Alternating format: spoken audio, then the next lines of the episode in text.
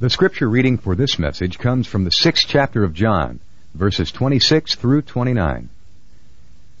Jesus answered them and said, Truly, truly, I say to you, you seek me not because you saw signs, but because you ate of the loaves and were filled.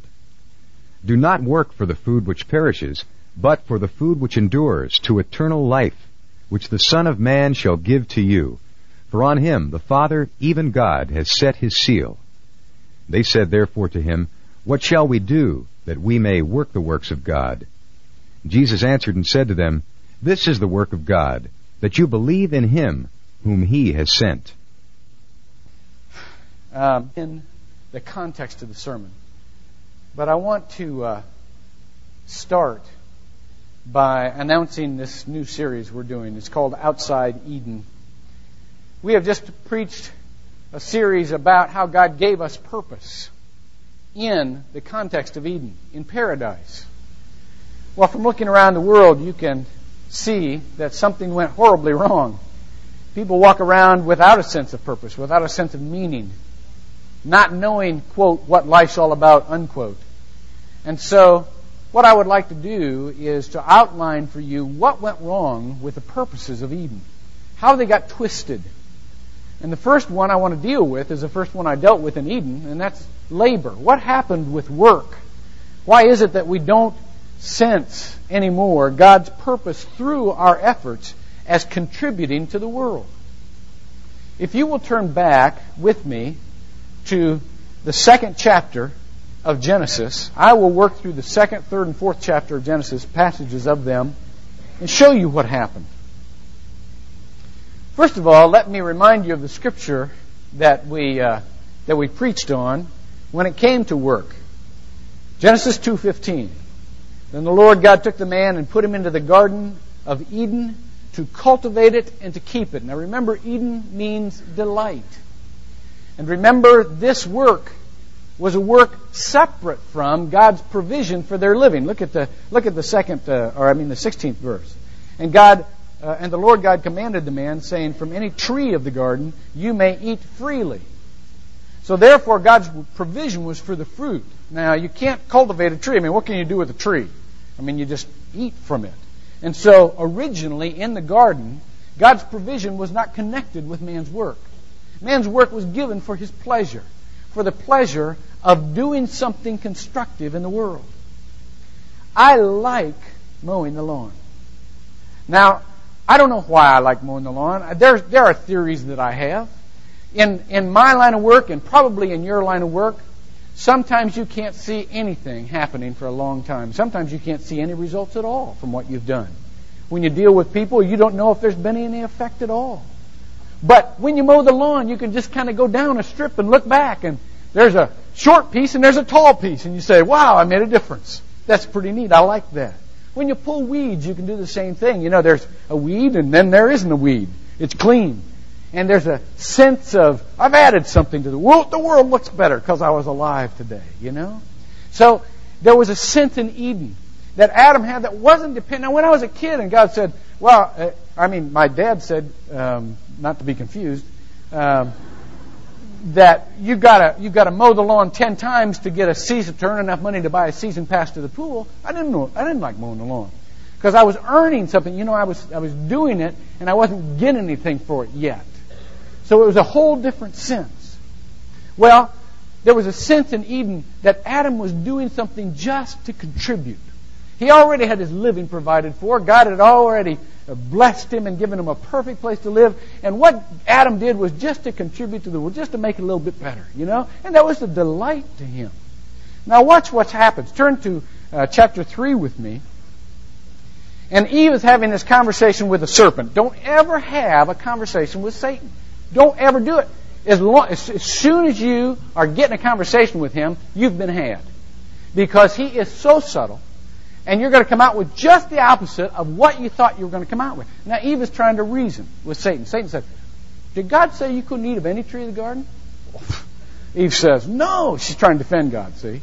He said, You can eat of any tree of the garden, but not the tree of the knowledge of good and evil. Lest you touch it, lest you shall die. See, she started adding on to what God had said. And then then the serpent looks at Eve and says, Now, wait a minute, I want to tell you something here. Look at verse 5. God knows that in you, the day you eat from it, your eyes will be opened and you will be like God, knowing good and evil. Now, what is Satan doing? What is the serpent doing? He's picturing God as somebody who withholds, somebody who's not going to give you what you need. God's got this great big storehouse of goodies, and He doesn't want to give it to you. He doesn't want you to have it. And so, plants a seed in Eve's mind and subsequently Adam's mind that God's stingy. And if we want something from God, we're going to have to have the same capabilities mentally as He has. So, the Bible says, when the woman saw that the tree was good for food and that it was a delight to the eyes and that the tree was desirable to make one wise, she took. Look at that verb. It's a very strong verb in Hebrew. She took from its fruit and 8. Therein lay the um, the uh, uh, uh, what's the what's the word I'm looking for? The uh, it starts with a P. Precedent. The precedent of seizing what is not offered. All right, starts in the Garden of Eden, so that you can take on all those attributes of God. Isn't it comical that the that the only thing that they saw when their eyes were open was that they were naked, and then they needed to go hide behind a bush. Now that's real godlike, isn't it? Big advancement for mankind there. See what happened? They got just the opposite of what they thought they were going to get.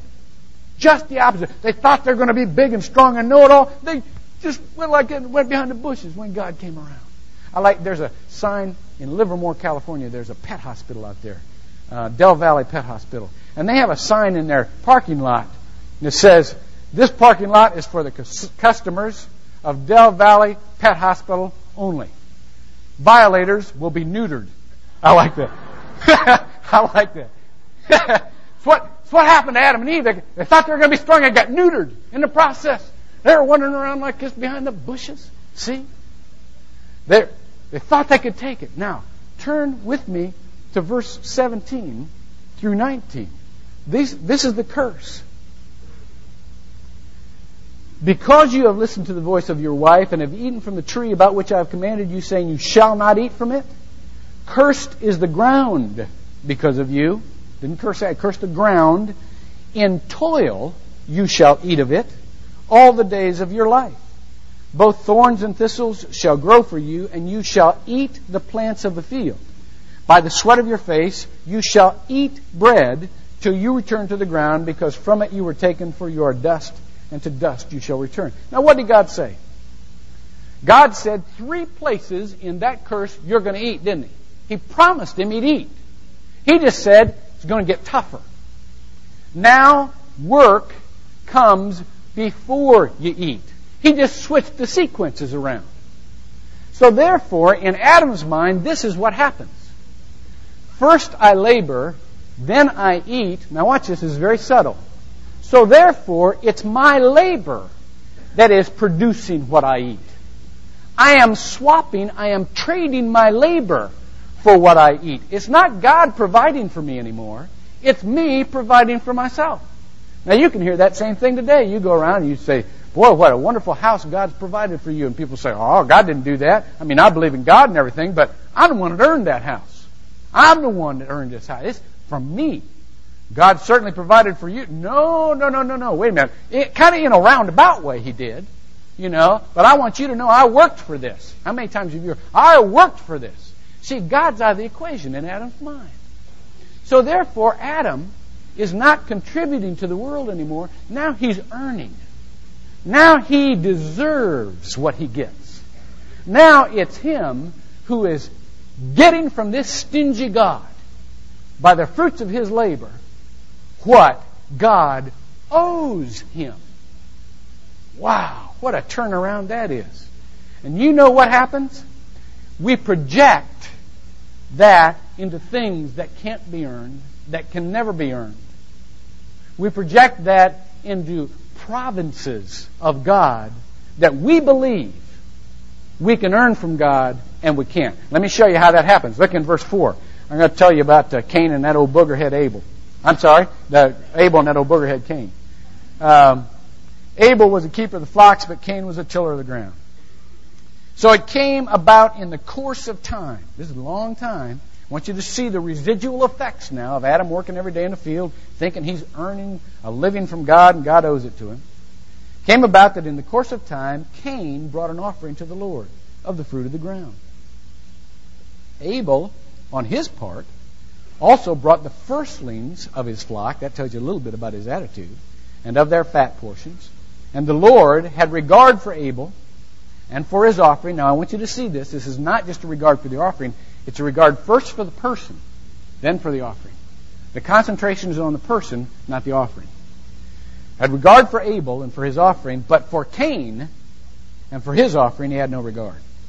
So Cain became very angry, and his countenance fell. And then the Lord said to Cain, got in his face, Why are you angry? Why are you angry? Why is your countenance fallen? If you do well, if you do well, it's not his offering, it's him. If you do well, will not your countenance be lifted up? And if you do not do well, sin is crouching at the door, and its desire is for you, but you must master it. Now, what happened there? See, old Cain looked at his daddy. His daddy probably had said to him a hundred times, Man, I'm working hard. It's from my sweat that you boys are eating. Now, Abel didn't buy that. He came into God's presence with an attitude of, God, I want to give you my best. It's just, it's just for you, and it's yours anyhow. And whatever you decide to do with me is fine. But Cain came expectantly, didn't he? He came with a payment. He came saying, I'm giving you this, now you owe me your regard. There's a gal in uh, Arizona, Diane Klaas, who had her purse stolen a few years ago. A few days after she had her purse stolen, somebody came into the store where she was a cashier, gathered up a whole bunch of merchandise, laid it on the counter, and handed her a credit card. The credit card, Diane Klaas. She said, uh, What's your name? The patron said, Diane Klaas. She said, What's your address? It was written right on the credit card. She named off the address like that. Diane looked at her and said, oh, Came into the wrong place. My name's Diane Klaas. This is my address, and this is my credit card. She called the police. You know what happened when Cain came to the Lord? Says, Look at my grain I've brought you. Henry Blocher is a, is a, a, a professor of uh, systematic theology in a, at, a, at a place in France I can't even pronounce. Bright guy. Wrote a book called In the Beginning. And he said in what Cain was doing was literally trying to build up credit with God. But there was a problem. You can't build up credit with somebody else's credit card. You know? God said, God's, Cain's coming with, with an offering, but with an attitude. See? And God's not looking at the offering, He's looking at his attitude. In the first place, if He was looking at the offering, God would say, That's mine anyhow. You know, you're giving me my grain. No pun intended. You're giving me my grain. You know? I'm sorry. There was a pun intended. Okay. But what I really have a problem with is your attitude. You think you can earn my regard. You think I owe you my regard. And I don't owe you a thing. Now, here's what I want to tell us. When you turn to our text, turn over to John chapter 6. Turn over to John chapter 6. The spirit of Cain and Adam pervades today. We are a people who believe that God helps them who helps themselves. That's, uh, by the way, it's not in the Bible. That's Ben Franklin who said that in Poor Richard Al- Almanac. 82% of Americans agree with that statement. And you know, to some degree, that could be true. But what I want to talk to you about this morning is the sequence. The sequence. And this is all important in Christianity. We as Christians want to rely on our labor for our relationships. We want to believe that we can earn things, especially the treasured parts of relationships that we can't touch with a 10 foot pole because it's not our provision. It's not our territory. It's totally up to the person as to whether or not they love us. And so, therefore, we go about working for love, trying to earn love. And the very thing we do puts that love away from us. Love can only be accepted. I mean, regard can only be received. Salvation can only be taken in, can't be earned. But as Americans, we have adjusted our expectations for what a relationship with the Lord ought to be like to our earning power.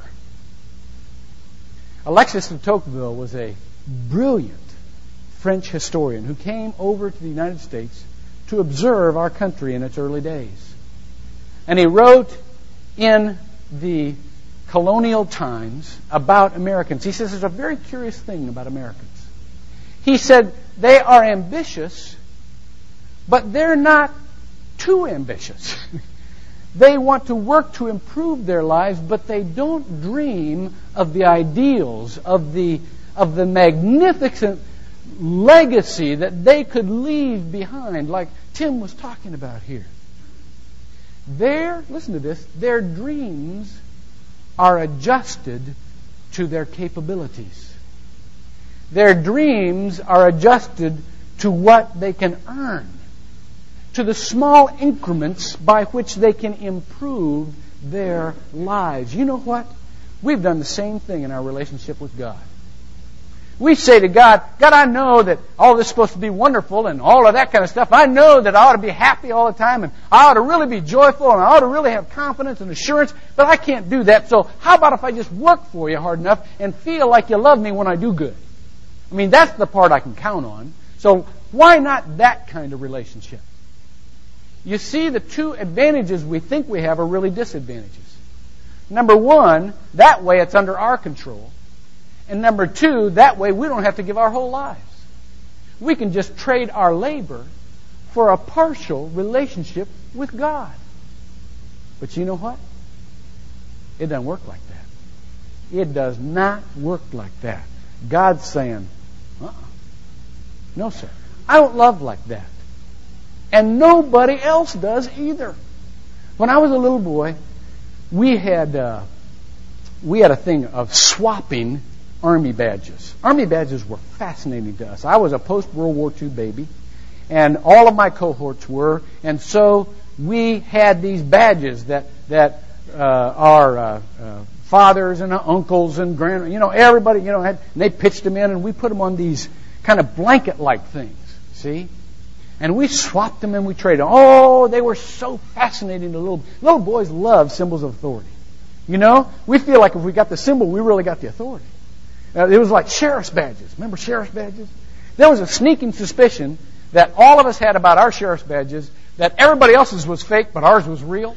You know, I mean, we actually tried to arrest people and stuff. No, this one's real. You don't get it. This is a real sheriff's badge. Well, they, we were like that in, in army badges too. We loved those uh, army badges, and so we'd we'd look each over. Well, I'll trade you a, yeah, a corporal for a master sergeant, uh, along with a you know a little button off a jacket. You know what? We'd swap them around. See. But there were some on every blanket that weren't for sale. They simply weren't for sale. You know why? Because those were our dads. See? Our dad actually wore them in the war. And so, therefore, there wasn't any amount of swapping that could get those into our possession. You know what? There are some things in life that are for sale.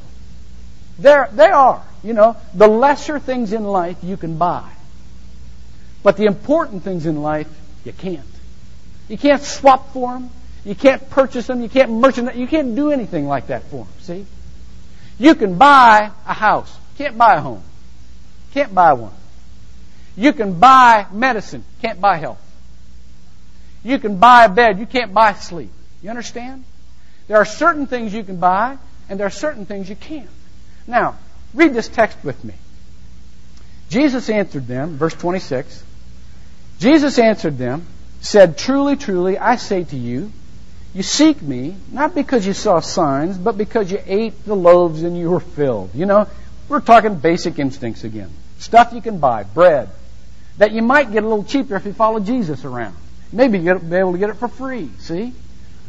Now, Jesus says, don't work for the food which perishes. Now, I want you to see something here. Jesus isn't tra- t- trying to tell everybody to quit his job. Of course, we are going to work so that we can make a living. Of course, we are going to put in our time and bring home bread. That would be more appropriate, appropriately put. Don't just work for the things that perish. Okay? Jesus said, you know, look at the look at the birds of the air and the lilies of the field. You know, they neither toil nor spin, but they were active, weren't they? I mean, birds of the air do go out and get their worms, right? It's just not, they don't earn them. They just get them. So therefore, Jesus is saying, don't just work for the things that perish, but work for, look at this, the food which endures to eternal life. Now he's about to, to, to proclaim himself the bread of life. That's where he's going in this. But work for the food which endures to eternal life, which the Son of Man shall give you, for on him the Father, even God, has set his seal. And they said therefore to him, What shall we do? Look at this. That we may work the works of God. Now, here they are into earning again.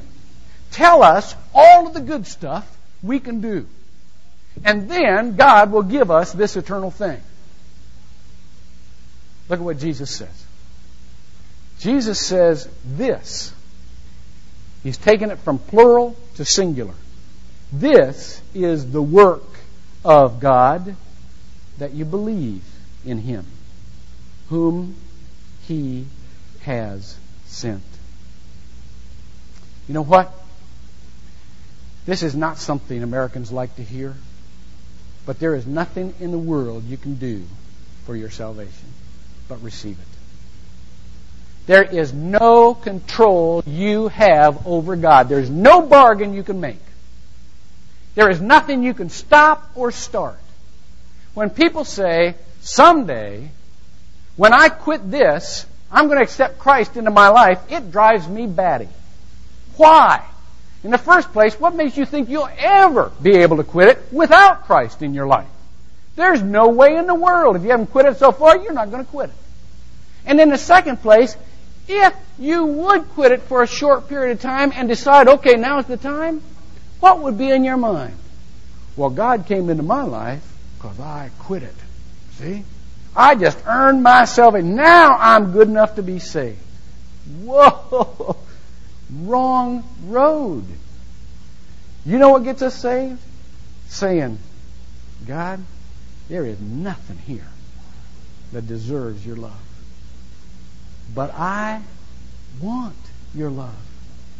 I want a life where I don't have to worry every day whether or not I'm good enough. I want a life where I don't have to worry every day whether or not I'm saved, truly saved. I want a life that I don't have to earn. You know what? The good news about having a life that you didn't have to earn is because you can't unearn it either. You can't unearn what you didn't earn in the first place. If you can receive it, if you can open your heart, and if you can admit there's nothing in here that deserves it, then it's yours.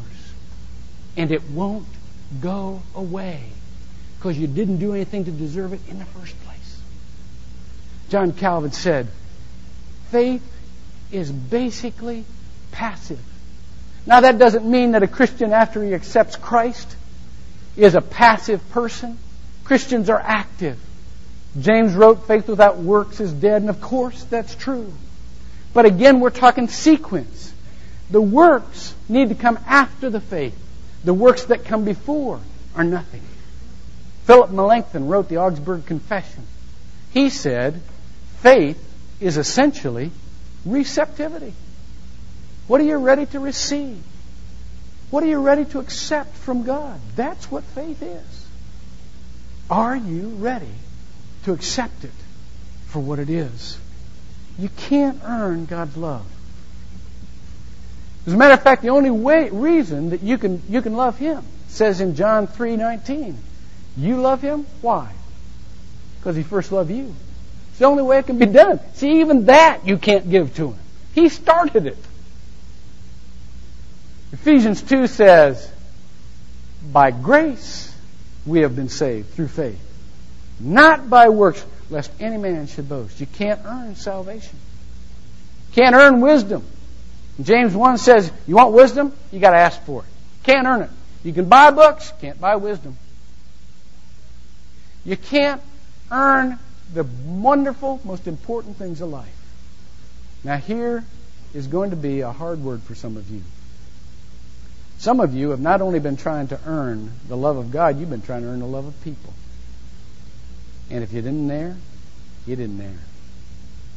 What you can do is live your life the best you can, accepting the love of God and being free in that love. And then if the love of people comes, it comes. And if it doesn't, it doesn't.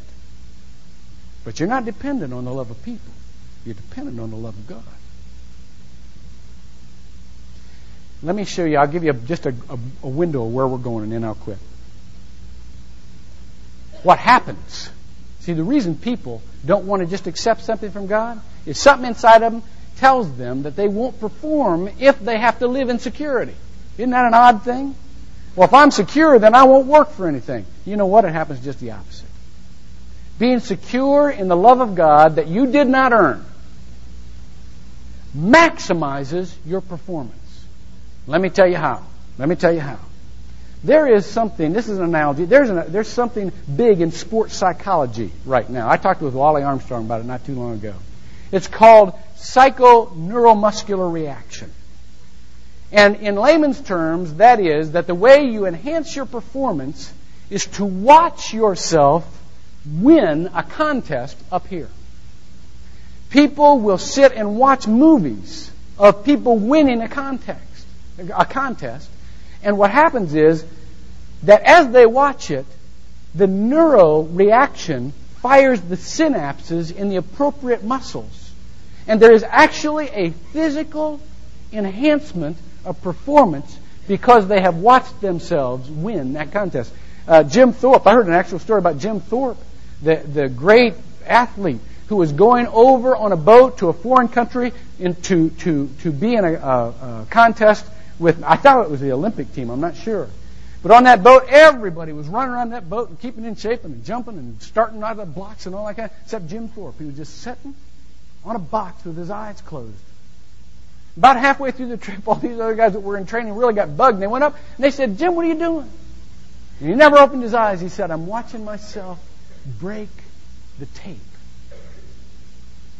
I think, I know from experience, there's such a thing as a pneuma psychoneuromuscular reaction, a spirit psychoneuromuscular reaction. When you don't have to earn God's love anymore, when you don't have to wonder if you're good enough, your performance is enhanced because you can concentrate on what you're doing instead of what you're trying to earn. Then you again contribute and you don't keep trying to earn. There isn't a price big enough in this world. There is an effort large enough in this world for you to get what you really need. God arranged it like that so that you would just plain accept it. It's all from Him, none from us.